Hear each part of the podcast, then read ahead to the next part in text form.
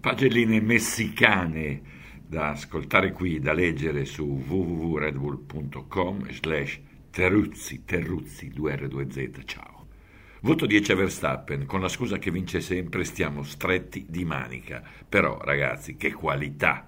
Al netto di ogni preferenza, di ogni polemica, una stagione di livello assoluto, con record storico, 14 vittorie e ne mancano ancora due.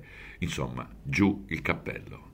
Voto 9 al coro, quello dei bambini messicani interprete dell'inno messicano.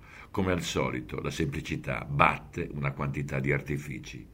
Voto 8 a Hamilton, ci ha provato e avrebbe persino meritato. Ha detto correrò ancora per molto tempo, buon per lui, buon per noi. A patto che la smetta, per favore, di dare del meraviglioso ad ogni pubblico che incontra. Pare lo ripeta anche al bar, all'edicola, al centro commerciale. Vede un assembramento e sbraca. Basta. Voto 7 a Ricciardo. Una vaccata l'ha fatta anche in Messico, però ha rimediato. Ogni tanto si risveglia, si ripiglia il problema è capire come mai accade così di rado. Voto 6 alla Tifi. La sua gara strepitosa, strepitosa, non è stata inquadrata nemmeno un istante, proprio mai. Che ingiustizia, che penuria per questa star della guida che va talmente forte da sfuggire alle telecamere, mica come Albon, il solito raccomandato. Voto 5 a Sainz, nulla di che ha battuto Leclerc se non altro, dentro una via Crucis Ferrari. Della nuova moda di mettere su il berrettino al contrario ne vogliamo parlare? Ma no, dai, per Piaget, come dicono a Madrid.